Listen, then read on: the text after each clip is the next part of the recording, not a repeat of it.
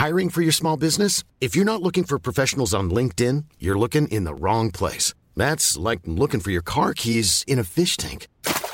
LinkedIn helps you hire professionals you can't find anywhere else, even those who aren't actively searching for a new job but might be open to the perfect role. In a given month, over 70% of LinkedIn users don't even visit other leading job sites. So start looking in the right place. With LinkedIn, you can hire professionals like a professional. Post your free job on linkedin.com slash people today. Burrow's furniture is built for the way you live. From ensuring easy assembly and disassembly to honoring highly requested new colors for their award-winning seating, they always have their customers in mind. Their modular seating is made out of durable materials to last and grow with you. And with Burrow, you always get fast, free shipping. Get up to 60% off during Burrow's Memorial Day sale at burrow.com slash ACAST. That's burrow.com slash ACAST. burrow.com slash ACAST.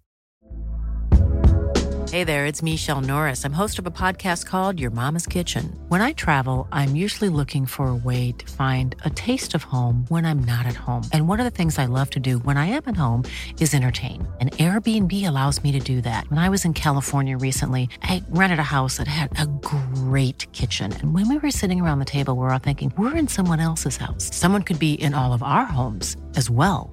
If you have a home, but you're not always at home, you have an Airbnb. Your home might be worth more than you think. Find out how much at airbnb.com/slash host.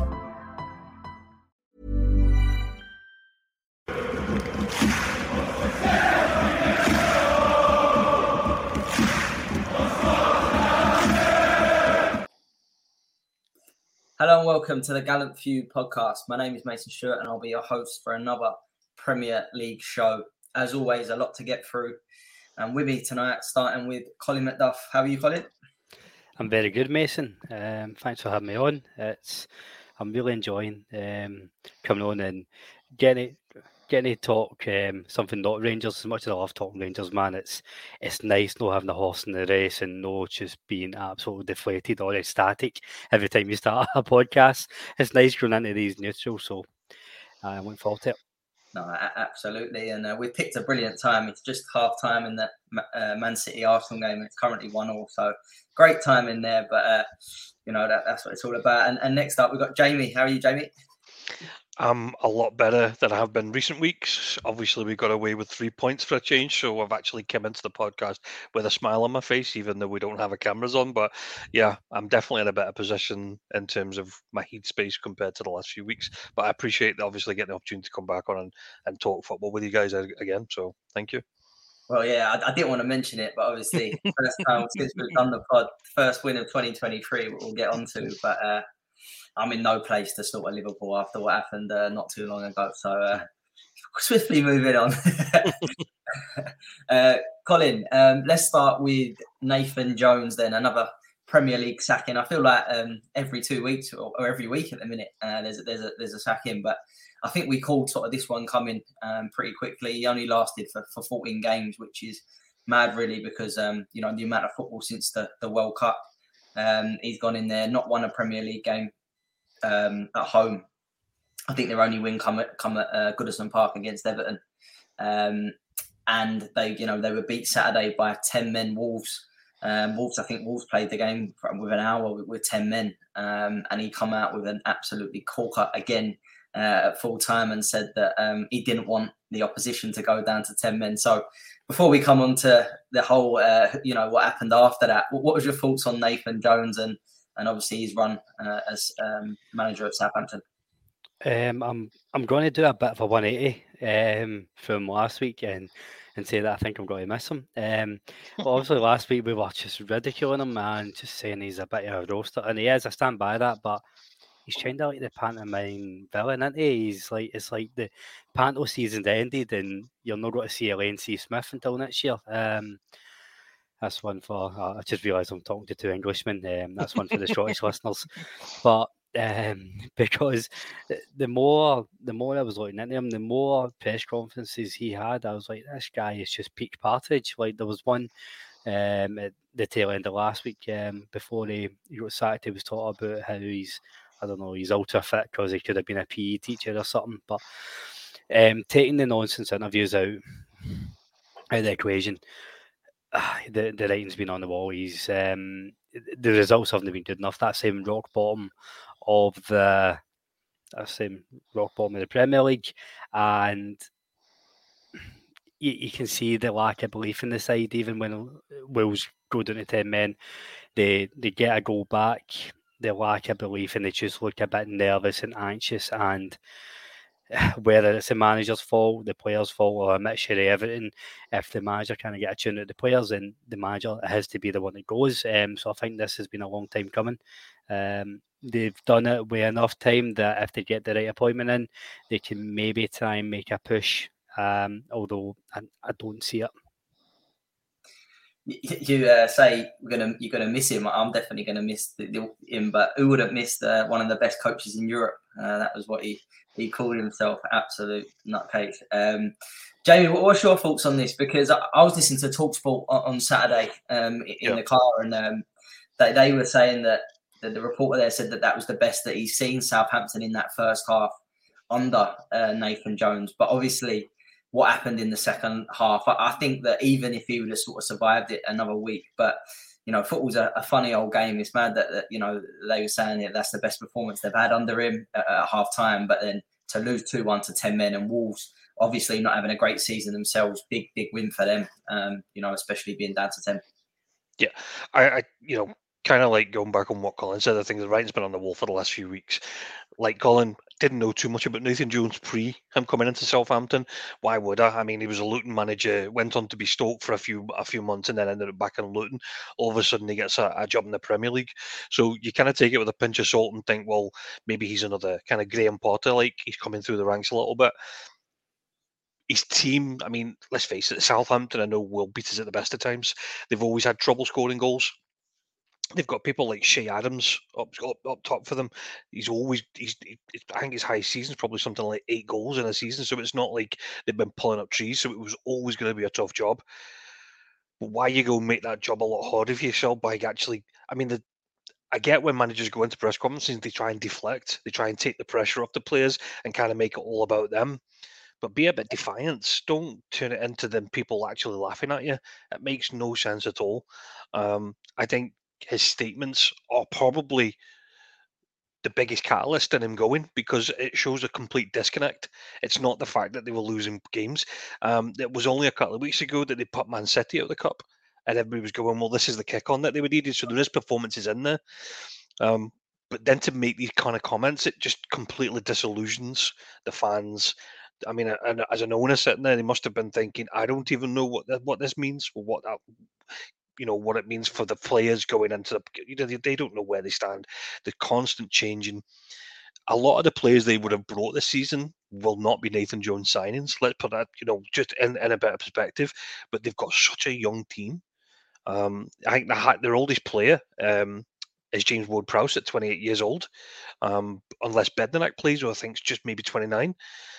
The average age of the team's like 23 years old for a Premier League team. I mean, that's pretty much unheard of. I mean, Arsenal have always pushed that age category, but not when you're sitting at the bottom rank, bottom of the, t- of the of the pyramid, if you like, of the of the Premier League. So it was always a difficult job. I just think he just shown how out of depth he was because he wasn't able to handle the media. He wasn't able to handle those kind of conversations. Um, you know, if it was a player that had said these kind of things, you would expect the manager to huckle the player in and kind of give him, you need to go to media class. I'm be surprised if Nathan Jones has had any media classes. That's, that's some of the statements he said. Um, talking about Welsh women, um, fittest PE teacher, um, best coach in Europe, um, down in the lowly, you know, Luton. It just makes no sense. Um, unfortunately, he will be remembered for his comments more than his games um, in Georgia Southampton. So, um, inevitable. Um, he was gone uh, definitely. I think it's an it was a mad appointment in the first place. To be honest, um, you know, it was. I think they've sealed their. I think personally, they've sealed their fate with, with, with that appointment. Whoever comes in there now, um, but you know, time will tell. Colin, Jesse Marsch, uh, another you know potential mad appointment that looks like it's not going to be happening. Um, he was sacked by Leeds. Uh, we spoke about that last mm. last week.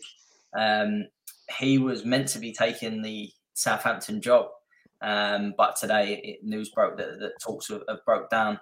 Do you think that's? I just I, I, don't think it's unheard of that sort of a manager gets sacked um, in and around that relegation zone, and then he goes to to a rival. Um, yeah, Dean Smith actually, I think he did do it, didn't he? But when he left Villa, they weren't really. I wouldn't really say there was a relegation uh, with, with the squad they had. But what was your thoughts on, on Jesse Marsch and who do you see? I know Gerrard's been linked with it. Who did you see sort of going in there realistically for Southampton? I don't know. Going for Jesse Marsch, it doesn't seem to me that they're going to try and choose stay up by hook or by crook. I think that's potentially going down the route of okay, let's maybe try and build um, for a season in the championship. Um, try and build either way. Um, I, I, do like Jesse Marsch, uh, but I think he, would be mad to take Southampton. I think he's a better coach than that. I, I, I do. Um, and in the current Southampton squad, um, who does he going in? I don't think Gerrard will get a punt. Um, I think he'll have to go back to the, the Championship next um, before he gets a Premier League job. Um, just because, rightly or wrongly, his only real um, successes came for Rangers, um, and it's a bit of snobbery uh, going for England and up to Scotland. Um, Frank Lampard is one of the, the favourites. I think he's maybe dropped into five to two. Um, I do like Lampard, and I think again, I don't see Southampton saving the season. I don't see um, any Sean Dyche type saviour uh, coming in, and if if the likes of Dyche was to to obtain the Southampton job instead of the Everton job, it's a different ball game in terms of the job in your hand. So I think we do need to look at next season. I think Frank Lampard's got a good track record of getting getting the best out of young players. Um, Jamie mentioned there it is a it is a relatively young squad. Um, so that, that may actually work in their favour. Another season where the same nucleus playing in the championship top end, a young kind of progressive coach coming in, then they can back up another they can back up to the Premier League two year older two year wiser. So I'd like to see Lampard going there. Well, I think Burnley have done that with, with Vincent Kompany. I think that you know it looks like they're going to bounce straight back. I think they're having a really good run at the minute. They've gone with a young, progressive coach, but um, I just I don't know who's making the decisions at Southampton. I just think going with Nathan Jones when someone like Dyche was available uh, at the time, I think was was, was crazy. Um, Jamie, just just on that, just last point on Southampton, who do you think would be a, a good fit for them right now? I think the challenge that they've got um, is the same challenge that Leeds have got is that the traditional firefighters are no longer available. Your traditional Sam Allardyces, your David Moyes, your Steve Bruce's, your Neil Warnocks, these kind of guys that come in, galvanise for six months, and then you know leave it to somebody else. These kind of people aren't on the market any longer because they've either retired or they've moved on. Or, for example, David Moyes is already in a job, Sean Dyche is already in a job. It screams an issue that they've made these choices of sacking people when they don't have somebody lined up. Um, I did hear that Southampton were actually going a bit more afield and they were trying to get a manager and that's over in Argentina, but he's worried at coming over in his first job being a relegation battle. So, straight again, it shows where the direction of that club is going. I think anybody would be stupid to touch it right now, if I'm honest. I would hate for somebody like Gerrard Lampard to go in there. I would think Gerrard Lampard, if they were to go in there, go in there when they're in the championship. See if they're in the championship next season, then give them one of them to the punt, and give them the opportunity to bring it up because it will be their team. I think if they if they go in now and they get relegated with this team, they'll be left they'll be left with that as their legacy. Unfortunately, that will be one of their stains, and I think that's the that's the problem that they have right now, is that there's not a big enough managers that want to take it and take that gamble. So you are going to look at a championships type type of manager, but you're probably going to get that at the end of the season, maybe. So I, I don't see a quick fix for them, unfortunately. See, see on that, I know the money of the Premier League um, is fucking astronomical. Yeah, and uh, this is very much boyhood fan romanticising the notion. But if a manager like Gerrard or Lampard could say, "I'll take it, but I need a guarantee that I'll be there in the summer regardless of what happens," then it's a free hit you know, that actually sells it to the manager, that free hit of come in, you get anything that's a bonus. And having that pressure off the team and the manager might actually work out more in their favour. Well, I think that's the problem why Jesse Marsch is no longer in the running, is because they were only offering that six month deal. They mm-hmm. weren't given any guarantees. So Jesse Moss Marsch went, this is not the option for me then. So, yeah, I think the fact that they are only looking to give a six month contract means that, you know, they're not going to get many cute people at queuing at the door. I think, I think they need to be realistic with where they are, though. I think if they're going to attract anyone that's that's you know big names wise, yeah. I'd say. The problem, the problem is the drop of money and you know the, the, sheer volume of difference in money coming in, in, in a Premier League season compared to a Championship season. You know, Southampton have made a lot of signs this season, so they would have done that on the basis that they were still in the Premier League. Um, so it is going to be a massive gamble. Can they afford it? Who knows? It definitely will be one to watch uh, in, in the next couple of weeks. But but moving it on, and tonight's going to be a lot of time spent talking about VAR. Um, I think we have to uh, because this weekend I don't think I've seen so many poor decisions. Um, Colin, I'll start with Arsenal. Uh, they dropped points to Brentford on Saturday, which, um, to be honest, I think Brentford. I think we spoke about previous. Brentford are a, a very good side, um, but you expect Arsenal the way that they've been going this season to, to go and get three points. They went, you know, one nil up with half hour to go. Um, and then Brentford equalised. Um, this was this was mad. At, at, the time, when I see the goal, I thought it looked a little, it looked offside. Um, but VAR, who was in charge of VAR, Lee Mason, he didn't draw the lines. So he, apparently he forgot to draw the lines, and the goal stood. I mean, fair play for him to uh, admitting that he, that he forgot, by the way. But uh, what's your thoughts on that? He must be a, a secret Spurs fan or something. Like, what's going? on? Like, that's absolutely mental. We, we moan about Scottish refs and VAR, by the way. That is nuts. This infuriated me because I took Arsenal in the last man standing and they were 1 0 up, and I thought I'm through with early kick off. Bang, Lee Mason must have took somebody else in that in the same last man standing, and he wanted that a few people go to Arsenal. Absolutely furious, but it, right. So I, have only I didn't watch the game right, but with VAR, I get that the VAR technician is there to draw the lines. Surely somebody else is looking at it with their naked eye. Um, even without the lines, I could see, you two could see, the listeners could see it was offside. Um, you don't need the you don't need somebody to tell you it's offside to see I think that looks offside. Absolute nonsense. And it just shows you like I, I say on our uh, on the in the weekly pods all the time. Like VAR is great, the technology works, but it's a um, it's the it's the humans behind it who are still going to make the mistakes. It was absolute nonsense, and Arteta was rightly um, rightly furious about it, and um, obviously the way the the game might go tonight, it might that might be two results in the space of a week that go a long way to defining their season. No, definitely, and, and obviously the, the, the result last week getting beat at, at Goodison um, it was it was a you know big big game for Arsenal. I think Saturday. Obviously tonight's absolutely huge, but um, I do feel for Arteta a little bit. I don't like the way he handled himself at times. Um, I think that, but I think he's got every right to absolutely lose his his shit over over this one. Jamie, what, what was your thoughts on it? Um, don't don't get me wrong though. Talking about the game, not just VAR. Brentford had a few chances and, and they could yeah. have quite easily won this one. They probably yeah, deserved the equaliser, for being honest.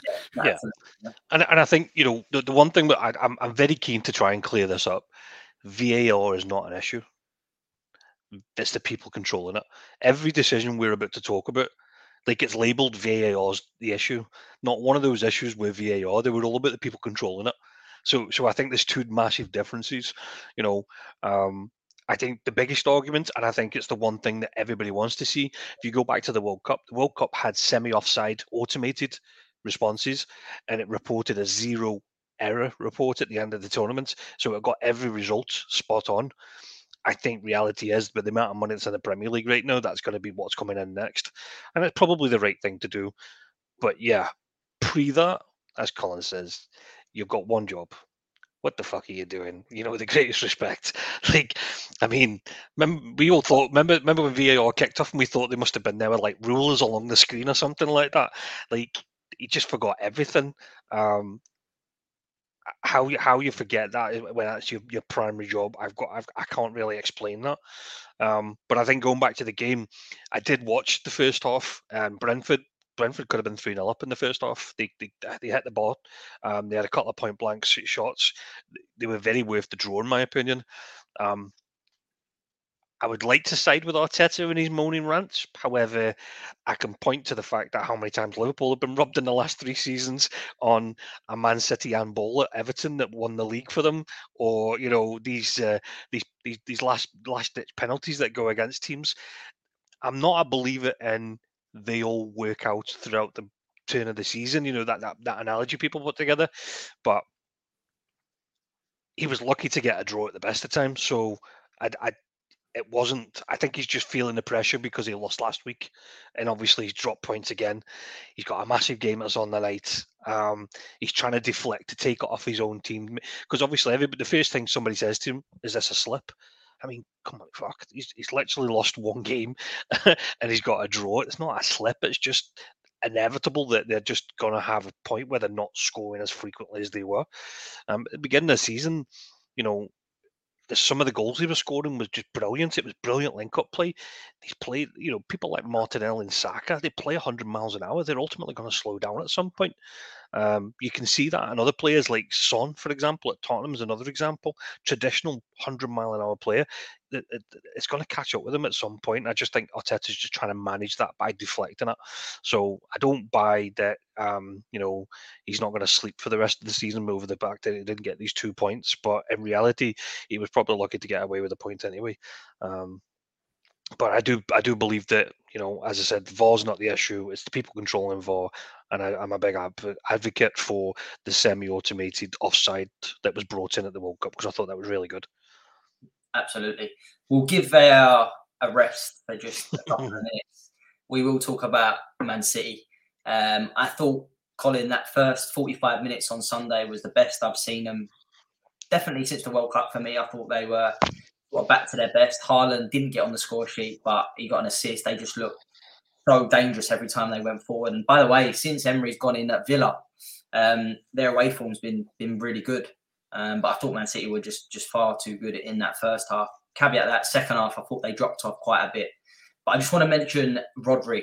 Um, I, in my opinion, I'd say he's the best holding midfielder in the world. Um, not only just the Premier League. Uh, what's your thoughts on on City on Sunday? And is that is that a, a mad statement? Because uh, I certainly have a lot of debates with with uh, my close friends on that one. No, look, City were unplayable. That first forty-five minutes on Sunday, they would have came up to up against ninety-nine percent of football teams in the world, and they're probably going to get the same outcome. And that's that is Man City on their day. Man City under Pep. Um, the big issue this season has been how consistently they can provide that, and it's no too much a criticism because they've done it consistently for years, but they were absolutely excellent um, on Rodri as well. Um, watching back in the game, he is shit hot. He really is. Um, he's what I do really like about him, and it's probably what you're seeing more and more in the modern game with that whole what we call him the kind of defensive midfielder, holding midfielder. He steps out at the right time as well. How often do we see a holding midfielder and all they'll do is protect the back four. And it's very the quiet, unassuming, dirty work, but he's involved in the game so much as well. So obviously he gets his goal, but there was quite a few times in that first half he's stepping out and he's he's he's actually he's leading the attack. I mean, he played a beautiful ball through for uh, who was it, Gundogan um, early on in the first half as well. But you see him do that time and time again. His, his decision making on and off the ball was unreal, and he'll be a big factor in in City maintaining this form between now and the end of the season. Absolutely, I think he's. I think, to be honest, I think he's been their, their key performer sort of this season. Uh, obviously, apart from Haaland, but with the goals he's scored. But I think Rodri is, is the first team, you know, first name on the on the team sheet. Jamie, um, not only Arteta, we just spoke about feeling the pressure. Pep Guardiola's press conferences this week have been very, very fiery. Obviously, the the financial fair play um, that we that we spoke about last week, and and all the you know the breaches. he had a big dig at, at Gerrard um, midweek, which I thought was a little bit out of the blue at the time. It was something I was watching Sky Sports News, and I thought, why has he mentioned Gerrard there? It was a bit, you know, I thought it was a, it was a dig, um, which he apologised um, for yesterday. Um, but what, what's your thoughts on on on that? And and and you know, he's he's coming out all, all guns blazing. Yeah, I think it just screams of somebody who's got his back against the wall, doesn't it? Because I, I kind of feel sorry for him a little bit that he's kind of he, he can't win either way because ultimately they're asking him loaded questions. They're trying to get him to trigger. Um, will you leave if your if your team if your club's found guilty of these breaches? So you know, and then if he says no, they'll go, well, why would you not? I thought you you're Mr. a, a manager of integrity and stuff. So they're always front loading these questions, and I think he'd probably just he bit, if you like. And, and, let, uh, and let's be honest, I don't think he aimed a dig at Gerrard. I think what he tried to do was go was basically say, next you'll be blaming me for the fact that Gerrard slipped. And it's probably because he's Spanish, it comes out slightly different. The national press obviously run with it. Even I kind of took a second glance when I said, he said, what? And then uh, Steven Gerrard must have just put the paper down and went, well, thanks for that. You know, I, I completely get that. But I wouldn't look too much into it. I think it's probably just more about he's trying to deflect from being questioned about the financial fair play questions. Really, um, it's not like it's not like he's 20 points behind Arsenal and he's chasing. And you remember when Rafa came out with that big spreadsheet of stats against against Alex Ferguson because he knew the title was slipping away from him. It's not like that. I think it's just more he's probably got his back up about, about the financial fair play questions. They're always asking him about this. He has no right or wrong answer. He really wants to believe in his own team. Um, you know, he wants to believe that they've done the right thing and he just lashed out at the, at the question. I don't necessarily have an issue with it. I'm, I'm, I'm glad to read that he actually made it. He, he, he kind of made amends with it and, and said that he, he contacted Gerrard to apologise. And I think you know that that goes a long way to some extent um, because a lot of managers could have said, "Well, fuck it, don't care." But Pep probably realizes that actually wasn't on wasn't called for. I was probably acting out of just sheer anger because I can't just storm off from this guy and tell these guys to sod off. I've got to be there and I've got to answer the question. Um, I'm sure I'm sure Gerrard will get like a signed top for his kid out of it or something like that. Do you know what I mean? but uh, it was very unpep like, shall we say, to because Pep can have a moan, but he normally does it about journalism. But he's had he's, he's had a couple of digs this season about other teams. He called it Daniel Levy, I think, when the financial fair play um, you know, riot sheet was lit, uh, was read out. He talked about Karren Brady, he talked about that. So, so he has got it in him to some extent, but I think he realizes that the Steven Gerrard one was pretty much uncalled for, um, and needed to apologise. So, kudos to him that he did. No, absolutely. I think you make a really good point about his, his the language as well, and and I think that you know journalists sometimes can jump on things, can't, and that's what they're there yeah. for. That's what they want. They want the, the headlines. Um, but I'm going to come back to, to VAR again because this this was the biggest mistake um, all weekend for me because um, even bigger than the the Lee Mason one. Uh, Colin um, West Ham um, drew one one with Chelsea. I thought.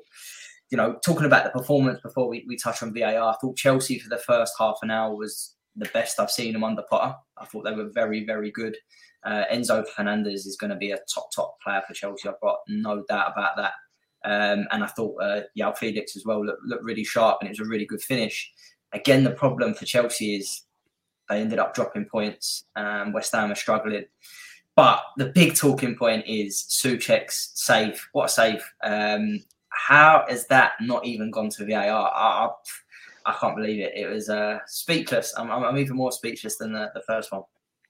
Uh, that save was uh, Connor Goldson esque, wasn't it? Um, it was a is a thing lefty right for Rangers. Um, it's the argument will be that his his arms are in a natural position if you are falling to the deck, but he wasn't falling to the deck. He flung himself to the floor. Absolute nonsense. I can't believe it wasn't even looked at. Um, I really can't. Jamie hit the nail on the head. VAR works. It's the referees who make the decisions who get it wrong. Um, I really can't get my head around it, and I do feel sorry for Graham Potter. Uh, I have to say, I, my position hasn't changed. I don't. I don't see him seeing out the season. Uh, Chelsea, but yeah, you can see he is starting to have an impact and starting to make a bit of an improvement in that first half hour. Chelsea were unlucky not to be what three not up. Um, obviously they were offside, but marginally offside. Fernandez and Fernandez and João Felix are going to be excellent for Chelsea going forward. I don't know if it'll be under this manager, but in a different for a different day, if they just timed their run a nanosecond earlier, then that that Soucek ball is just sort of that's going to stop it being 4 0, isn't it? Um, so I do feel for them. Hopefully, he channels that half an hour into the coming weeks and he does get a of run of form because he is a good coach. He, he, he does, he is talented enough to manage a strip of players, but again, it's just I don't know if he's a big enough personality to manage the, the modern day football diva. Absolutely agree. I think you've, you've hit nailed on the end of that part there. That's exactly how I feel. Jamie, what was your thoughts on on Potter um, and Chelsea. Um, and, you know, I say some of their new signings again, Mudryk not really, you know, not really doing it so far. Again, you know, he's going to need time. But um, you know, bad bad result for Chelsea again though. Yeah, and, and that was the thing. It, you know, not not to mention it was a derby. You know, close rivals. Uh, you would expect them to kind of be up for that. I watched the game, um, and and Chelsea for the first thirty minutes were by far the better team. Um, Mudryk constantly looks as though he's trying to force the issue. Like he's always constantly like hit it, hit it for me, and I'll run onto it. And he, he, you can tell he wants to run with the ball every single time, but then it turns it, it turns into overplay. João Felix looks as though he he just looks so natural with the ball at his feet. It, it's actually quite quite pleasing to watch. He, he's really good. Um, and I think I said a couple of weeks ago, I think uh, on this podcast, I think Chelsea, uh, sorry, Arsenal would would would have benefited more about getting somebody like João Felix than they would have Mudryk because just the way he holds the ball. He's so much better at it. His goal took it really well. Probably could have had two or three, um, but for some reason Chelsea have got this knack recently of letting teams get back into the game, and that's what West Ham did. They they they, they turned up the heat. They got a bit gritty, um, and they went toe to toe with them got the goal. Um, some poor defending. In the second half, you felt like you, actually felt like they weren't going to score. You can actually tell that they weren't going to score. There, wasn't that, you know, it wasn't like all backs to the wall for West Ham. They were sitting pretty comfortable towards it. However, that penalty instant, even from, even in real time, you could tell it didn't look clean in terms of the way he went down and the ball was touched. You tell by the players' reactions. Commentary went, I could tell from here that that was a penalty. And then you see the replays and you just think, this is going to get given and and and you know what? It's a victim of how the refereeing has actually been done now because the referee doesn't make a decision. But I firmly believe he doesn't make a decision because he wants VAR to get involved to say I've done a wrong decision. He wants them to make a decision for him and call it back if it's deemed it. However, what he should be doing is blowing that up and forcing VAR to have a look at it. VAR, you obviously don't hear anything more on it until about 20 seconds later to see whether, and by then, obviously, everything's all fizzled out a bit.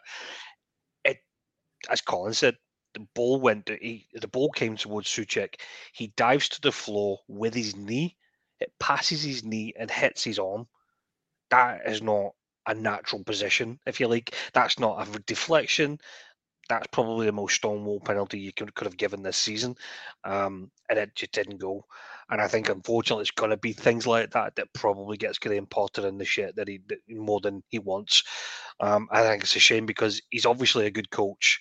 He's obviously a good manager. He gets the he gets the right results out of people. He he, he wants to work with better quality. It's just whether or not whether or not he gets the time. And I think and I think to some hand, you know, to flip it around, he might actually get the time. I'm, I'm saying I don't think he will because I think it will be results that go against him. But if he manages to stagnate it because what we're doing is we're basing this off what Abramovich would have done. Abramovich would have probably punted him in about two weeks' time. Abramovich punted managers for winning the Champions League. So we're judging Graham Potter on what Abramovich would have done. We don't know what Todd Boehly and co are like. The only thing we've got to base it on is that Todd Boehly and Tuchel didn't like each other. So therefore he went. So he might give Potter the time, but I think the fans are starting to turn now. You can hear it. There's a bit of disrest with the fans, and I think if the fans start making a noise, Todd Boehly's hands are tied. It'll turn into what Southampton up to some extent. That's the fine, Jamie. It's no just the, the changing ownership. It's 20 odd years of the fans being used to that type of ownership where if you fart the wrong way, yeah, yeah. a better manager will come in. And that's the culture of a fan base. I mean, we, we all support big clubs in this. Uh, uh, in this pod tonight, um, you know that's deep rooted, and that's a very hard mm-hmm. thing to change. And more often than not, the manager will change before the fans do. Yeah, absolutely. I think it is. You are right, Jamie, in terms of we're going off what Abramovich would have done, but as Colin says, fans get managers sacked. Um, and I think once they turn, and as you said, but you both said, once they start turning, it's going to be game over. For, for I, I, think the only golden goose that uh, Potter's got out of this is you can guarantee he's got a big chunk of a contract if he gets punted, you know, to get paid. He would have made money out of this um, that he would have never have made being at Brighton. That's why he's that's why he's looking a million dollars at the minute, isn't it? I'll put our big money in the bank. Um, well, again, we'll give VAR a little a little a little break for just just a couple of minutes. Um, Jamie, I'll come to you first on this one because uh, I've come to you first every time Liverpool got beat, so it's fair. they got uh, a Merseyside uh, win on Monday night, and to be honest, that's the best I've seen uh, Liverpool uh, sort of attacking wise, I think for a long time. I thought Salah was back to his best, um, and it, it, was a it was a really comfortable night in the end for, for Liverpool. So.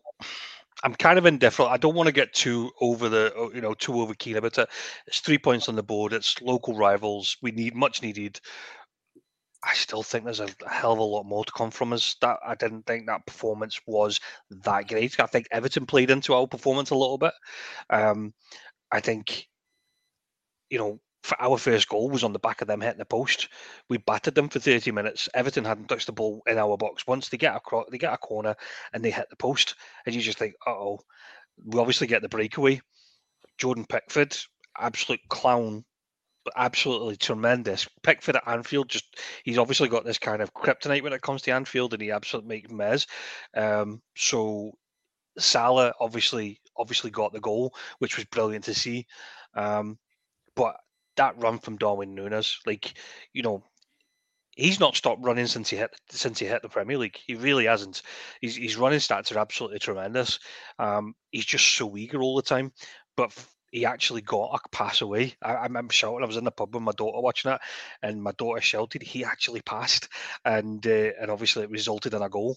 Um, more positively, people like Gakpo were actually in that attack as well. It wasn't just Salah, which we're used to seeing. It was Salah, Nunez, Gakpo. Um, they were all charging forward, which was great to see. I still think Gomez had an absolute meh um, at times. There was there was sections where he misplaced a pass back to the keeper and let let Simms in, and I think that was what resulted in actually their first corner. So there's still mistakes in there, but I think Trent had a better game. I think Robertson had a better game. Henderson was the was the catalyst of the difference for me. Henderson back in the team. Think Klopp said it after the game. He's a one-man pressing machine. Every time Everton had the ball in that back line or the goalkeeper, Henderson was charging at them, regardless of the strikers. Henderson was charging at them, and you want to see that. That's that's the energy that we've been missing in the last few weeks. Um, the Gakpo, I mean, he's he's worth a million percent more than a little tapping at the back post. But to get his first goal and get him on the score, get him you know onto the stats, I'll take it any day of the week, and I'm sure he would as well. So he was welcoming of that. But I think a special shout out to uh, man of the match, which was St- Stefan Bajcetic. Um, 19 years old, played his seventh consecutive league game. Out of those seven games, he's been man of the match in four of them. Um, he's he's been absolutely tremendous. Um, dare I say, he's got a touch of Xabi Alonso about him, the way he turns with the ball.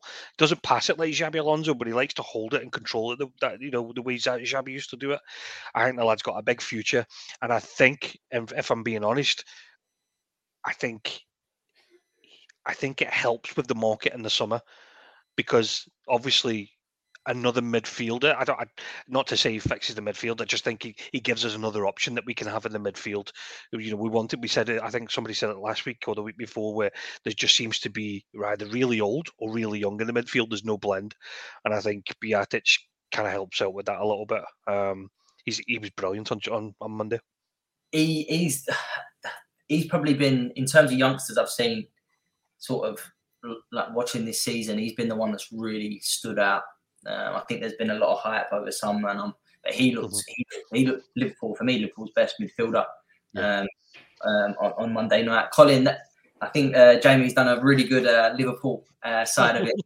summed it up really well. I'm, I'm going to touch on on Everton um, a little bit uh, with yourself. Uh, I say I think I think they were they weren't great. I thought they were really sloppy in possession. Maybe again you've got to praise Liverpool for that. They did press them really well, um, and they went with Ellis Simms up front uh, on his own, and everything just bounced off him.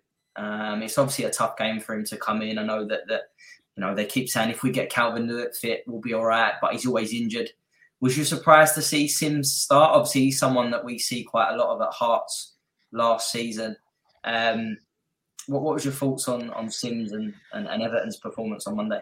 Yeah, I think um, just on Everton start in general, um, we're still in the free hit stage. Like I said a couple of weeks ago, that Dyche's first two games, Arsenal and, and Liverpool, and he gets a bonus. So um, I don't think this really changes much going forward for, for Everton. And I probably was a bit surprised to see how how shaky they were, and I don't know if that's maybe uh, just maybe the the previous regime in the last couple of years lingering over for the players because it, it's not really something you typically see in a Dyche side.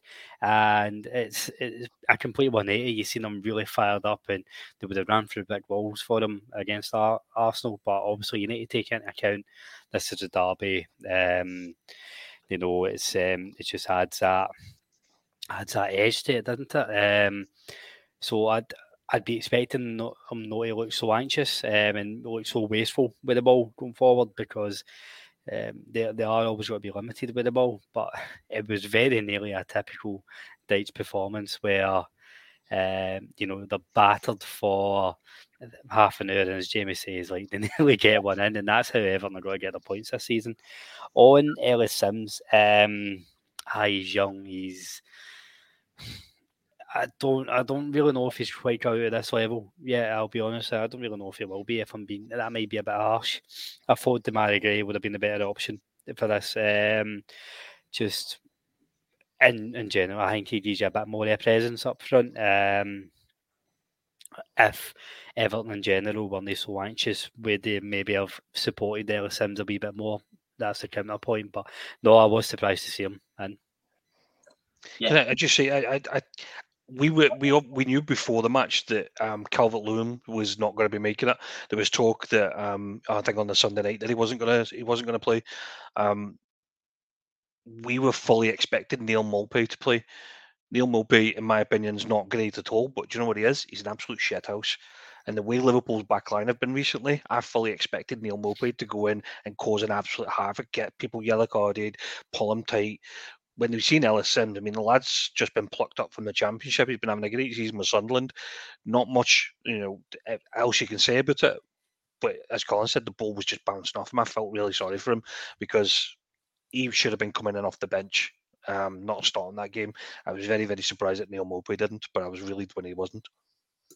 Yeah, I, I, thought it was a, a really strange one. I, I, agree. I think even either option I think would have been better for Everton, Gray or, or Maupay. But I think you know you play your, your strike. I think it kind of says what Dyche is going to do the long term with with Maupay going, going forward. That that's for sure. Um, Jamie, um, Man United uh, won again this weekend. They're on a, a, really good run. Again, I didn't think they were great at the weekend. I thought Leeds maybe edged it uh, until the last sort of 20 minutes. Um, but they're just grinding out them, results under Ten Hag. And uh, got to mention uh, Rashford because on form, he's the informed striker in Europe right now. Yeah. What's changed for him? I, am I'm, I'm going to, you know, throw out this. I think that the signing of Casemiro has helped Rashford and that whole that whole front line a lot because I think he's give them the freedom to go and play and not worry about defending. But um, I think he's been he's been a game changer for, for Man United. But what's your thoughts on on them uh, uh, as a team and and, uh, Rashford? Yeah, I, I was I was out for dinner with the missus on Sunday, um, and we were sitting in a restaurant, and I could see a pub next to us, and it had the Man U game on, so I was, I kind of half watching it. And and the one thing I would say is, you always felt Man U was still going to score. Even, you know, Leeds were probably the more better team and the more dominant, you always felt Man you were going to score, um, and it wasn't going to. It wasn't a surprise that it was Rashford how he's done an absolute 360 of his career is is unreal because props to him. He's he's absolutely battering teams, um, and I think the key components are the fact that one, he's not been asked to play the number nine role. When he was playing the number nine role, he was he was struggling with the number nine role. Um, he likes to come in off the left. So they stick him on the left last season, and then they buy Ronaldo. Ronaldo always wants the ball. He doesn't like to pass the ball. So Rashford then can't play his game. So I think it's I think go back two years ago, we were struggling with the off-field stuff uh, and, and, trying to deal with the, the play style. Um, and I think the way Man United was set up the last two seasons hasn't really worked for Rashford.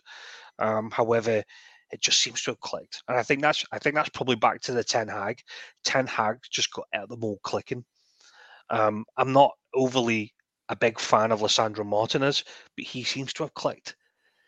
Um, you know, the Weghorst, actually give Weghorst a shout. Like, he does all the shit stuff pretty decent. He doesn't get all the goals, but he, he goes up for the first ball and gets it laid off to the second. He comes deep, he collects it and plays them off and gets them spinning in behind. Whereas if you think of the number nine last season, he was just bolting on and saying, just hop, hop, hop, hop over the top for me. And he was never getting there. Um, it'll be interesting to see if Sancho can get back into this team properly because Sancho, you know, for talent, is arguably the best, arguably the most talented lad in that squad. Um, you know, the, the, the seasons he had at Dortmund and the talent he was shown was absolutely outstanding. It'd be interesting to see how he gets back to that. It's also good to see how Ten Hag's managed that situation. It's not very often you hear of managers saying, we're supporting a player from his mental health and we've sent him away for a couple of months to go work on him and then giving him a pathway to get back in. I think that's quite commendable because you would expect that kind of response or that kind of, um, shall we say, fatherhood from a British manager. This is a guy that's come from Holland and settled straight into the team. He just seems to get it. And I think the Man United fans are going to be you know, they're more than happy with having Ten Hag in, in place at the moment because they've obviously got a path and you can see how they're playing. And I think that goes back to your first question on Leeds. Leeds were the better team, but you always felt Man United were going to score. Um, and I think that's just where where they're at at the moment.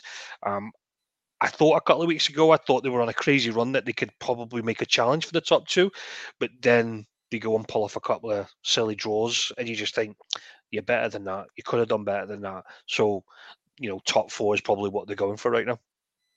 Absolutely. I think the calls, the early doors for ten questioning Ten Hag was absolutely nuts. Mm-hmm.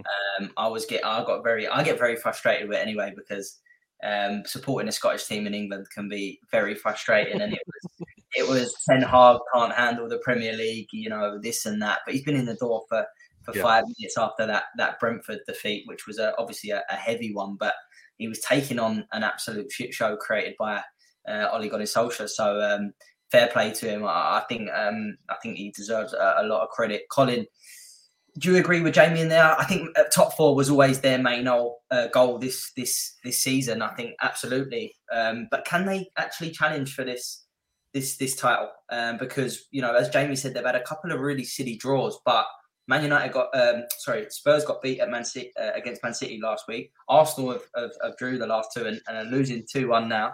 So it's opened it wide open. What's your what's your thoughts on that? I think momentum's on Man United's side, and it, it's hard. It's a momentum where, as Jamie says, they just look like strong. You feel they're going to go and get something. Even in the best spells under Solskjaer, you were waiting for the slip up. Now you're waiting for the opposite, and that that comes for a bit of unison between the, the coaches and the players, unison between the players themselves. I mean, how many times uh, we had to be Pogba, we had to be Ronaldo, we had to be multiple players over the last few years where it's just somebody was taking the limelight. Now they're playing like a team, and the fans are now buying into that. Um, Hiring for your small business? If you're not looking for professionals on LinkedIn, you're looking in the wrong place. That's like looking for your car keys in a fish tank.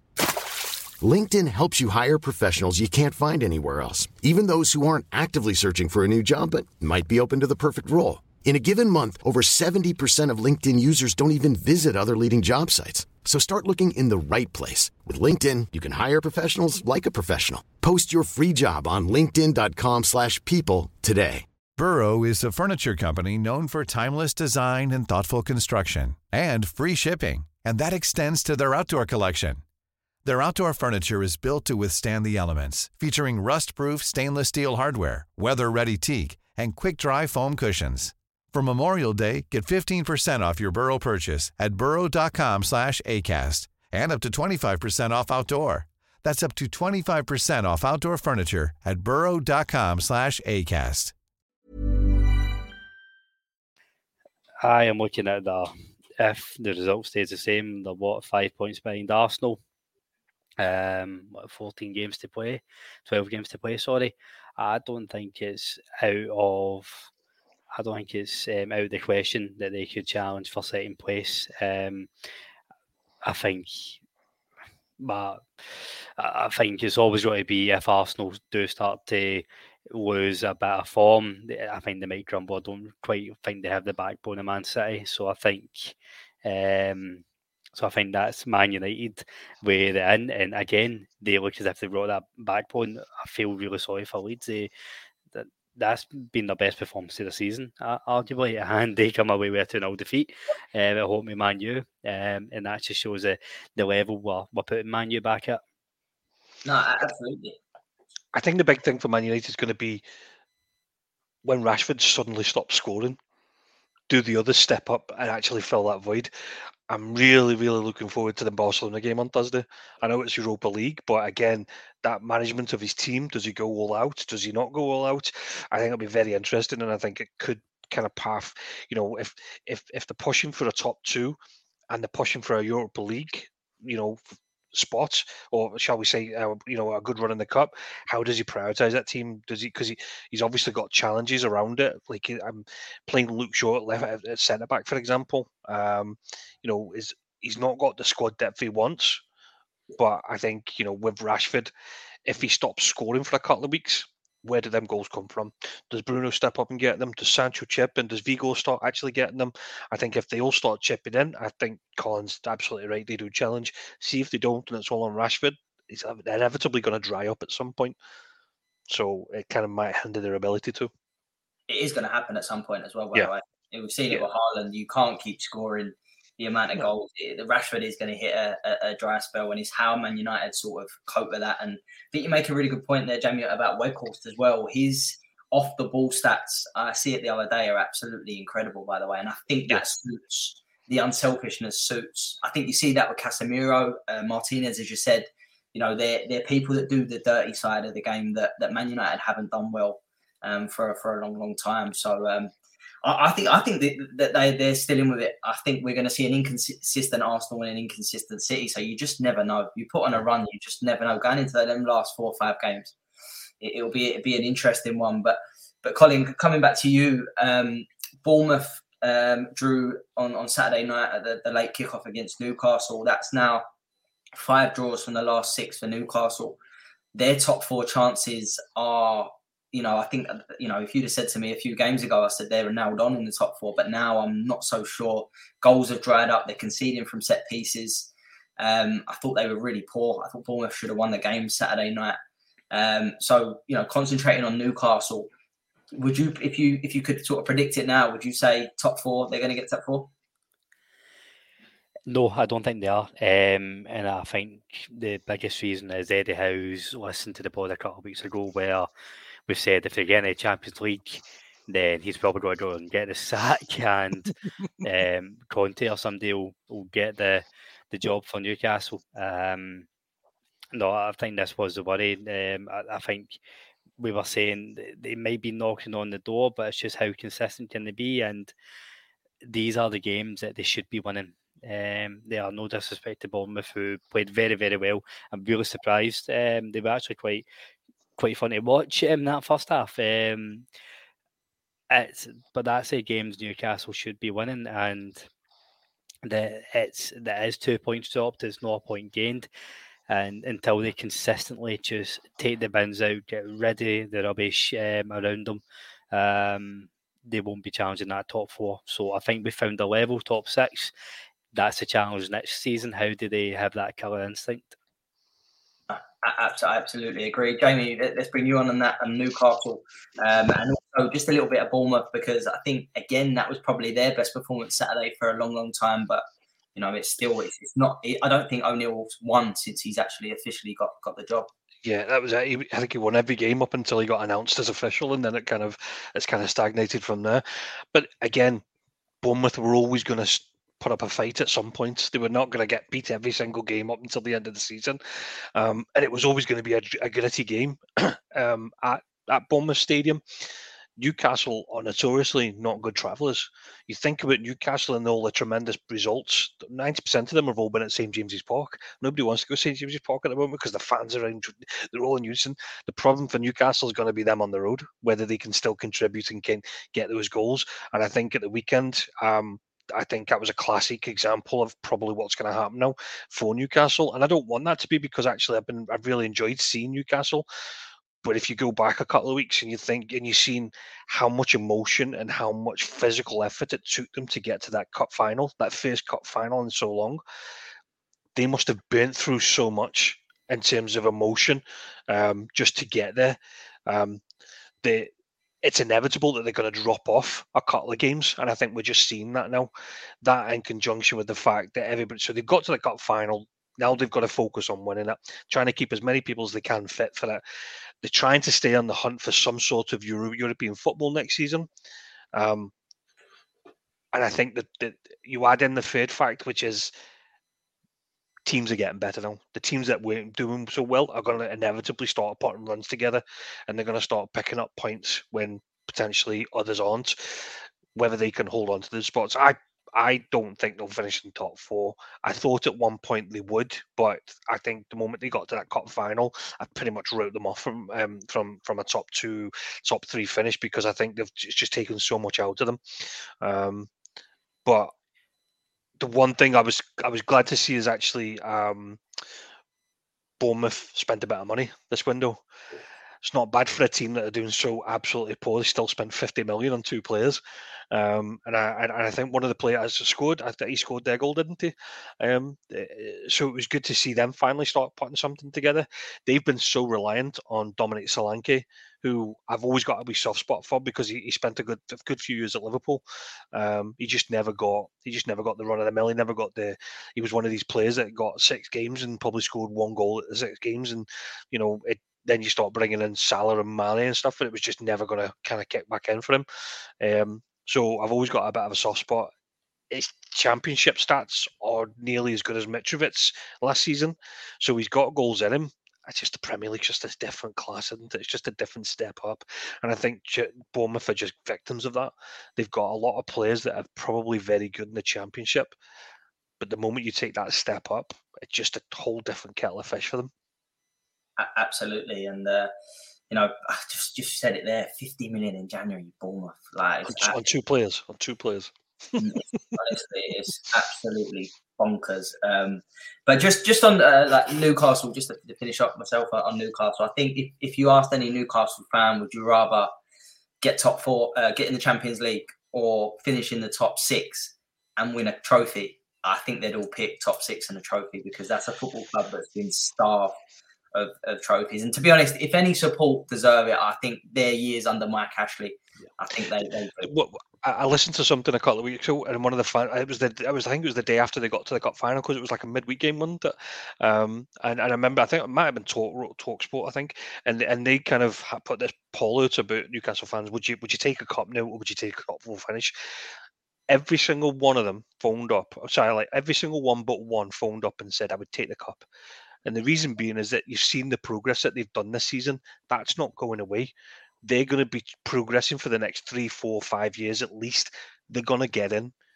They want that cup over and done with. They want that cup, and I fully believe that. I think that's. I don't bite your hand off it for now. Uh, see if you look at Spurs. In the other hand, like Spurs were always trying to go in the trajectory take a cup of the Champions League. they were always going in that trajectory to be the Champions League club. Newcastle will be playing the Champions League. There's no doubt about that. Mm-hmm. You need to win something along the way, or else it's not worth yeah. a fuck. Yeah. That's that's the thing with, with, with, especially the Premier League. It's come away from that FA Cup and Carling Cup, uh, or Carabao Cup as it's called now. Um, that's not. It's, it's the top four cup now, isn't it? That, that's what everyone. That's what everyone sort of and, and, and you know, football's built on on trophies. It's uh, so yeah, it's that that for Newcastle fans, as I said, that that's the one they watch. Colin, let, us stay with Spurs. Then you just mentioned they got absolutely thumped at, at the weekend by by Leicester. Um, Leicester looked very, very good going forward, but then I'll sort of caveat that and say that Spurs at the back are an absolute bomb scare, and it could have been more than four. I think they had two goals disallowed Leicester for um, for tight VAR calls. Um, Spurs also got beat last night against Milan, and I thought they were they were pretty poor. The big big blow for them though is Bentancur. Uh, looks like he's I think he's their best midfielder. If I'm honest, he's going to be out for the rest of the season. That that's a huge blow for, for Spurs. How do you see them coping with it? And I think pressure is on them and, and Conte to get just at least top four. And I think that that's that you know that that might not happen either.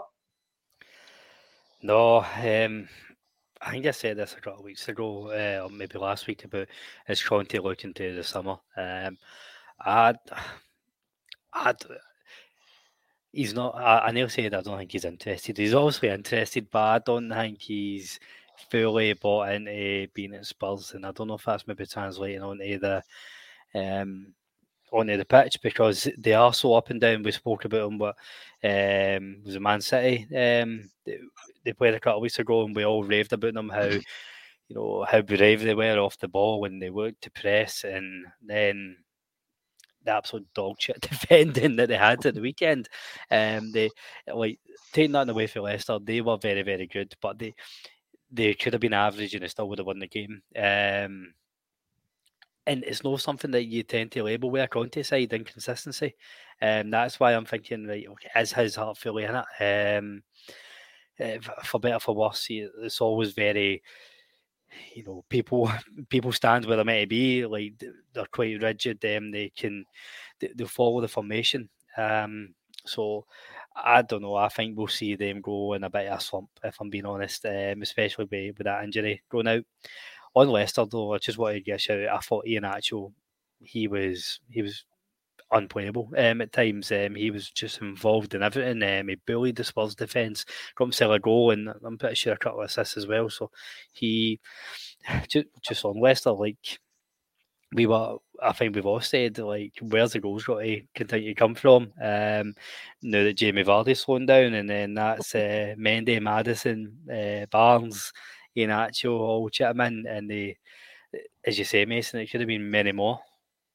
Yeah, I, I think uh, it's important, as I say, Jamie, um, to, to, bring that we we probably do. We've got to concentrate more on Leicester than, than Spurs because uh, they've had a sort of tough run. They've had a lot of problems with injuries, but so have a lot of clubs this season with the World Cup sort of stuck in the middle of the season. But um, Colin makes a good point there. There's goals coming from everywhere. I thought Iheanacho had a really good game. The one for me though, I'm always impressed with is Harvey Barnes. I think he's uh, he's a really really good player. Um, what, what's your thoughts on on him and, and Leicester? Yeah, I, I, th- I think I think it was myself that said um, I fancy Leicester to be in the shavings for the bottom three because they just don't score goals. And since then, they've scored something like 11 goals in three games. It made me out to look like be an absolute plum. Um, even the fact with the, as just even the, the boy Tete even got a goal. I didn't even know he could score goals. But um, I actually watched Tottenham game. That was my choice um, of selection for the three o'clocks. I put Tottenham on. I watched the first 20 minutes. I seen Bentancur's goal. Um, and I thought, well, that's safe. Turned it over and it turned into an absolute riot for Leicester. Um, and and you know it's weird. It's got to be saying that uh, Tottenham's defense is absolutely honking. Eric Dier, for example, was probably at fault for about three of those goals at the weekend.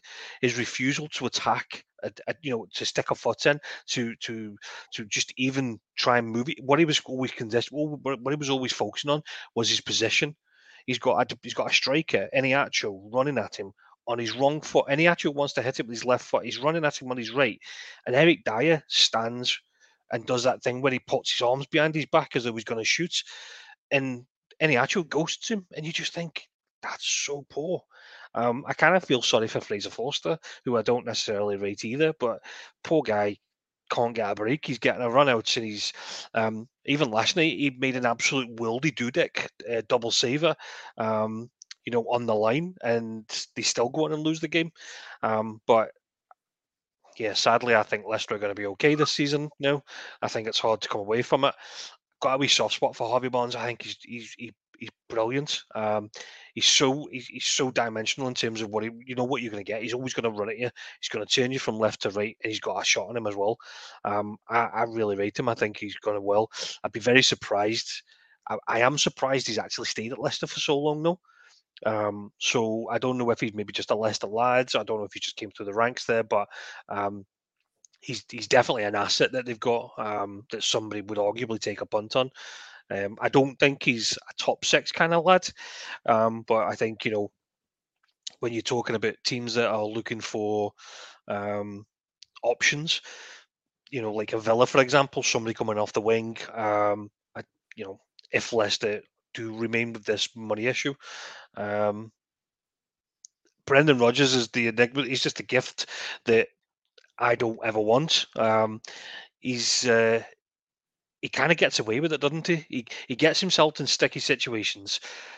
Doesn't really lose the support of the fans. The players kind of really respect him, um, and and and somehow he still pulls it out of the bag. He still kind of gets away with it. Um, Brendan Rodgers' problem is that, in my opinion, no top six team will ever take another punt on him. Um, so we he's listed as probably as his limit at the moment, um, unless he was to go abroad, and I just don't see him going abroad. Um, I think he's very British in his and his approach to the game, um, and his man management style as well. Um, surprisingly, the, the the the boy that they've got um, at the back, um, who scored their first goal, Mendy, scored his first ever goal the other day, and what an absolute belter it was. That was a proper FIFA goal, that was, wasn't it? Um, just run up and just smash it with a button, and it rifled in the top corner. Don't care what goalkeeper's in, in goal, that nobody's saving that. The pace on it. Um, and then it just got worse for Tottenham on the back of that. Um, and I've always, I, I, think I said, I think I said in the very first episode of this podcast, I've got this thing about Kane. Like, I really respect him and I really like him, but I've, I think he's got a lot of flaws as well. When when Tottenham don't play well, it's because, in my opinion, Kane comes so deep. He wants to touch the ball and spin off and run behind. But if Kulusevski and Son aren't making the runs in behind him, he's just dragged everybody back to the midfield, and then there's nobody up front to punt the ball to. And that happened a lot on Saturday. That happened a lot. He was so because he's the captain. He wants to get involved in the game. They were struggling at the back. He's trying to come back to midfield to help out. It leaves them exposed that they've got nobody up front, and the Leicester defenders have got a field day. So um, I think their last game they won, I think Colin said was the Man City game, which was um, funny because that was the last one Conte missed. Conte's been back for the last two games, and uh, they've not been they've not done good for the last two games. So um, call from that as you will, but I don't see Conte being there at the end of the season. No, I, I think all, all full ass on that one. I think we'd all agree. And just to say, Mendy with his first goal, he's 31. Um, wow, wow. Uh, and uh, he's probably an absolute millionaire, and he's finally scored a goal. So there you go. But uh, Colin, we've got, we've got two two more games, so we'll just quickly touch on on the, the final two uh, of this week's Premier League game. Palace um, at home drew one one with with the, with Brighton. Strange rivalry this one. I was apparently it's not officially a derby, but there's a lot of lot of hate um, in it, and uh, flat as a pancake when you can sort of compare it to any uh, any derby in Scotland, that's for sure. But um, we've got the VAR again. This time, um, Brighton scored um, the, the, the first goal in the first half that was ruled out for VAR, and it was ruled out for offside. The person that was doing the VAR, and I don't think his name's come out yet. You two boys might know, but he drew the wrong lines on a on a on a the wrong player. So we've had Paul Mason um, draw not draw the lines. We've had um, VR not coming into the most blatant penalty you ever see, and then someone drawing it on the who they got in these VAR rooms. Like, what, is going on? That that was the biggest one. I, I get. I've said that all night. That was one of the, big, the biggest ones of the season so far. I know what a weekend for the referees, eh? Um, aye, it is a weird derby. Um, uh, uh, is it like the M6 derby or something? Because that's right, like that. Yeah. There's a fucking there's a better atmosphere when I take my morning piss. Honestly, that's if that's what you're calling a derby, man, you may as well just chuck your game now, eh? Um, but it's absolute just beggars belief. And again, another one of these similar to the Arsenal one. You don't need the lines to to be able to use your eyes. Like he's visibly offside, and the the amount of points of failure there. Um, look at the lines and look at where the players are standing, then make your judgment. It was absolute nonsense um, on the game itself, but Brighton absolutely battered Palace um, from start to finish. Um, it's up. The, the, the biggest robbery is um, that Brighton didn't score like three, four goals, and this is um, this is where people do need to be now that Trossard's away they need players to be more clinical, more ruthless. Mac Allister could have got two or three. Um, at least Solly March took his role well, but he, he's probably one who has to be chipping in with more as well. Um, it's um, I it's a robbery. Like obviously, the Brighton were um, they gifted Palace that goal um, with dropping the ball. Vieira even said at the the end that Brighton played very, very well. That's a, it's a level of performance we've we expect to see for Brighton, but they just need to be clinical. Um, aye, so robbery in more than more than one way.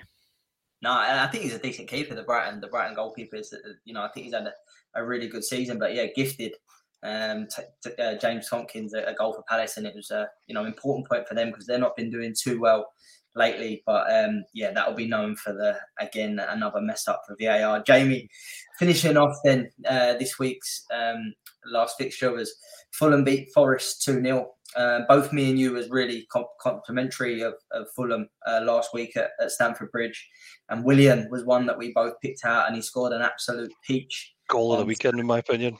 Yeah, a, a great finish on his weak foot, by the way, cut across it right into the the top corner.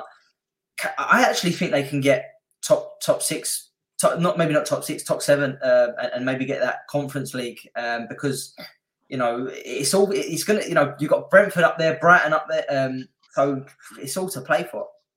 Yeah, I, I, I think you know um, Fulham Fulham's final position it's kind of the same. It's, you could make the same argument about Brighton, about Brentford. I don't think their final position comes down to them. I think it comes down to how well the other teams kick it back in gear. Like if Liverpool and Chelsea and Tottenham, all these guys kind of turn into, you know, step the game up. Unfortunately, these other teams just start to drift back down naturally, um, and I think it's inevitable at some point that actually might happen. Um, I think the good thing is, as I, we kind of said the other day, um, we were talking about how important Mitrovic is. Well, he's, he is massively important, but actually now other people are chipping in with goals. Willian, I think he's scored two games in a row now, um, and and he, he, looks as though he's getting younger every game he plays. It's he's he's ridiculous. Um, I really really like him. Um, the the lad in midfield, Palhinha, looks to be doing an absolute shift. Fulham look like an absolutely solid little unit right now. Um, I think the challenge will be for them is on the road. You know, the same same for Newcastle, same for Brentford. It's when they go away, can they get these points? Can they pick them up? Um, and and you know, do they get them on a consistent basis?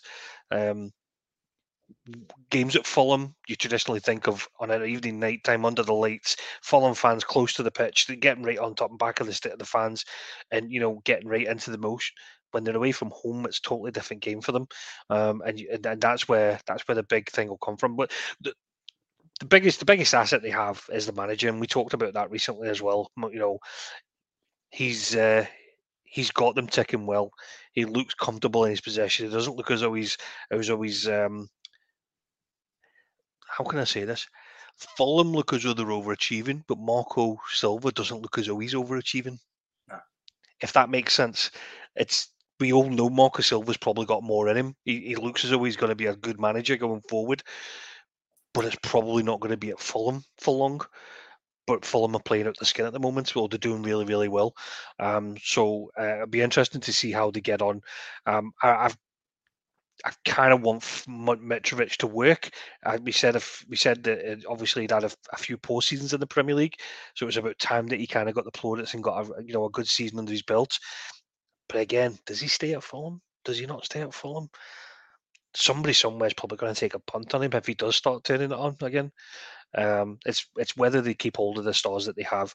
I fully anticipate somebody to come knocking on the door. I would anticipate in the end of the season, and Fulham fans will probably hate me for saying this, but I think Andreas Pereira is going to be turning heads. I think going to be turning heads. Mitrovic is turning heads, and Palhinha's turning heads. Even the boy Tete, I think so. I think, I read the other day they paid three million for that lad. Um, he's playing absolutely scan as well. These are all people. These are all players that realistically might move on. They might, you know, they might make a of buck out of. But for now, they've, they they look gelled. Um, they look at they look a unit, and I think the big difference between them and Brighton is Brighton. You don't know where the goals are coming from. Fulham, you know where the goals are coming from. Brentford, you know where the goals are coming from. You know, you've got your Toney and Mbeumo. I think the Brentford's going to be all about when Toney's discipline thing comes through um, for the for the for the for the betting um, when it, when they make a decision on that because it's ultimately going to, in my opinion, it's ultimately going to end up in a ban and it'll happen this season. It's just when they're going to probably going to do that. That'll be how Brentford react to that and, and what they do different. Um, so I think they're all very very similar teams. Um, and just to clarify, it was John Brooks who was the VAR guy for Brighton he was meant to be doing the, the, the Liverpool um, Everton game and was stripped about three hours before kickoff um, and kicked back out. And uh, so, yeah, I was thankful for that. And it's the M23 derby, but nobody ever calls it a derby. But yeah, there you go. That's what we need Jamie for there on there, isn't it? Um, Just to clarify. Once you're south of the M74, I don't give a fuck. Sure. It's, all, it's all south to me, man. It's, it's a rivalry, not a, not a derby. Brilliant. But I think you make it again a really good point, Jamie, about about Fulham, and yeah, I think Fulham and Brentford have got more goals in them than Brighton. Yeah. Um, but it's yeah, it's that when Toney's band comes in, that's going to really put into play and, and affect Brentford. But but lads, that that was the ten. Uh, as always, we're gonna we'll finish off with the question uh, this week, and um, unfortunately, we couldn't have Graham to, to join us tonight. Uh, maybe we'll get it at the start of next week. We all know where uh, we're going to went anyway. yeah. Colin, um, it's the old debate. Um, so I've thrown it in there in our in, in this you know series early on. Um, you've got one mid, one shirt there, midfield in their prime. Who you taking? Scholes, Gerrard, or Lampard? Right. I think um, long term listeners will know my um, my immediate answer, but I, I want to caveat it with a wee bit. I think you you've got you said one jersey left in midfield, and to be fair, I think it would really depend on what you're needing in that midfield. If you do need just somebody to sit and you know um, just tidy up the midfield and just keep the ball recycling you're going to take Scholes. If you want somebody just to add goals and you've got the the dynamic number eight behind you, or and you're sitting midfield, you're going to get Lampard. But see if you want it all, you're going to take Stevie G, and yeah, he's um, he's he's probably the last uh, the Roy of the Rovers uh, take him out of uh, Britain. Just uh, that one man band, he can turn the game around himself. Um, I absolutely fell in love with him uh, watching Liverpool when I was younger. I never had any affiliation to Liverpool. Couldn't care for them, sorry, Jamie, but Steven Gerrard, I'm buying into him massively. My very ever first podcast on Heart and Hand was me and Jamie doing a, um, Steven Gerrard chat. A, a Steven Gerrard chat. I um, absolutely love the guy, but it's, it's cemented even more now with 55. So, but taking that away, he's just he could defend, he could attack, and just he was the most rounded player out of the three of them. Um, all three of them have different attributes. He's the most rounded, and I think he generally is the best midfielder to ever play in the Premier League. Oh, there you go. He's, he's backed it up well there. Um, yeah, I, I, won't give my answer just yet. Jamie, I think I know yours already. Are you, are you back in back in up? Yeah, I, I, love to try and stay controversial, but there's absolutely no way I'm going against the grain on this. Um, being a big Liverpool fan, yeah, I'm always going to say Gerrard, but I'm kind of going to try and give it context. And I think, you know, Lampard doesn't even come in the conversation for me because I would say Lampard was as good as he was because of the team he was playing with. The individuals they had in that Chelsea team when he was playing at his best he, he he thrived off playing off playing off people like Didier Drogba. You know, he he was the, the late runner into the box, sweeping in. You can always pretty much picture his goals as every time he scored, arriving late in the box, sweeping of the right foot, and it swept into the corner. He was brilliant at scoring goals, but I think it was a, that was an indication of how that team played. Um, and I think he reaped his rewards from that. And, you know, well done to him, absolutely, as you would say. Scholes is different. Scholes, Scholes was a different era. Scholes was in the 90s into the 2000s era. Um, Scholes had a bit of different about him than what Lampard did. He wouldn't traditionally come into the. He didn't come in the box late. He was normally the boy carrying it into the box. Um, his goal record for being a wee small ginger fucking fanny was probably outstanding, but there's something about him that he got well. I, I remember the two goals he scored at Hampden um, against Scotland. Like he just you there was something about him that you just had to admire and, and, applaud him for. I also give him props that he actually did. I don't know if you know this. He actually did all of his playing career without a man, without an agent. He did all of his own contracts. Uh, because he just loved the club. He, he, he kind of he did all of his own negotiating, didn't take anybody in. Him and Sir Alex just sat down with a cup of tea, and he, he spoke about that. You know, kind of used admira- to buy his own boots off JJB. Uh, yep. He fucking? Yep. I, it, it's something you have to admire about him. But Colin hit it nail on the head. But if you're looking for your last shirt, somebody that brings everything to the table, somebody that can do everything. I go back from his first game where he was a deep holding, you know, uh, right back trying to maraude into uh, a centre back position. Then he gets pushed into a midfield. then he starts playing right behind the striker. Gerrard just did it all. And I, and I think what stood Gerrard out is that he didn't have the Drogba's around him. He had he had good players. He had like uh, Fernando Torres. He had Luis Suarez. He had the Xabi Alonso's. But that's all he had. You know, when you go back to Lampard, you think of the team that they had around them. You had twelve, uh, sorry, eleven world class players. Liverpool probably had about two or three at any given time. Um, and I think that was the difference for Gerrard. He had to do more. He had to stand out more, and and he's an absolute legend. Um, my favourite player of all time used to be Kenny Dalglish. For me, Gerrard overtook that um, by a country mile. Um, I just wish he would have won more trophies doing it. But again, that goes back to the whole, you know, um, if he would have moved on, for example. But he was an absolute Roy of the Rovers, probably the last of a dying breed, as you'd call it.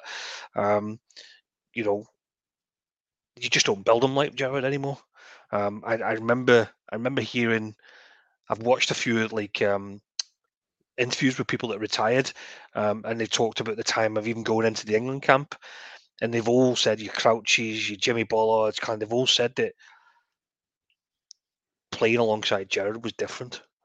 Like that that was the highlight of their international uh, their international get together was was was training with Gerrard because of how intense he was even in just in training. Um, Jimmy Bullard said it. I think it was best that he said that he said he, he got onto the park and he was kind of just flicking a ball about. He says and Gerrard fizzed a ball at him and he and he didn't trap it and he bounced off him and he looked and Gerrard just gave him these eyes and he says, I shat myself. He says I shat myself because he says it wasn't because he was an asshole or anything. He says, but it's just a different standard. It was just a completely different level with Gerrard, and he wanted that from everybody. Um, so yeah, Gerrard every single day of the week for me. Yeah, no, I can't really argue with, with your points you make about about Gerrard, but I'm definitely going to go against the grain. I'm going to go with Paul Scholes. Um, I he was, I think it, it, he was someone that I watched went live um, at, at Upton Park, um, and he still the best player I've ever seen live. That performance, um, very different to, to Scholes and Lampard. I'll give you that. And maybe the question is a little bit flawed, but I've never seen someone, and I still haven't seen anyone. You know, maybe Kevin De Bruyne actually comes into that the way he passes a ball, um, and someone that scored goals. By the way, I don't think Scholes got and gets enough credit for the amount of goals he scored for for Man United, and you, some of the big goals he scored. He, sc- he scored important goals, didn't he? That was important games, important yeah. games, and uh, both both times they won the Champions League. Um, he, the goals, you know, the semi final. He didn't play in the final for both, but he was absolutely huge in, in getting there.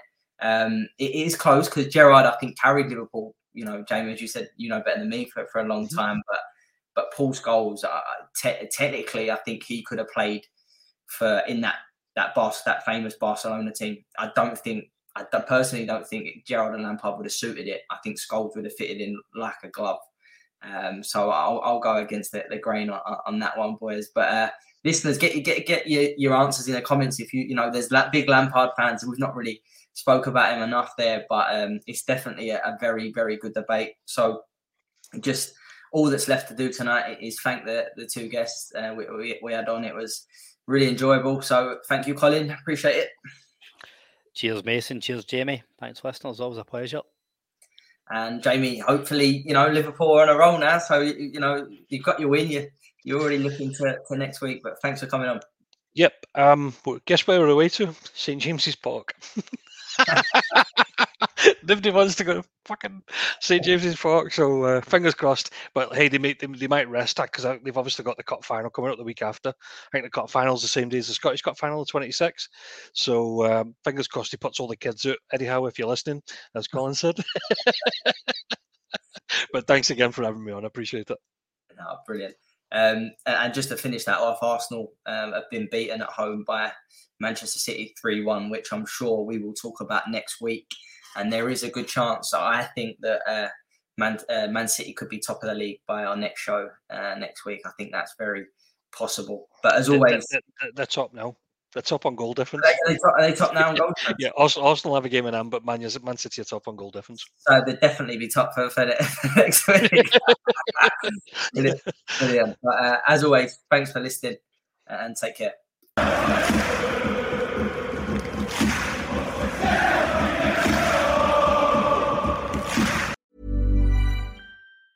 Mom deserves the best, and there's no better place to shop for Mother's Day than Whole Foods Market. They're your destination for unbeatable savings, from premium gifts to show-stopping flowers and irresistible desserts. Start by saving 33% with Prime on all body care and candles. Then get a 15-stem bunch of tulips for just $9.99 each with Prime. Round out Mom's menu with festive rosé, irresistible berry chantilly cake, and more special treats. Come celebrate Mother's Day at Whole Foods Market.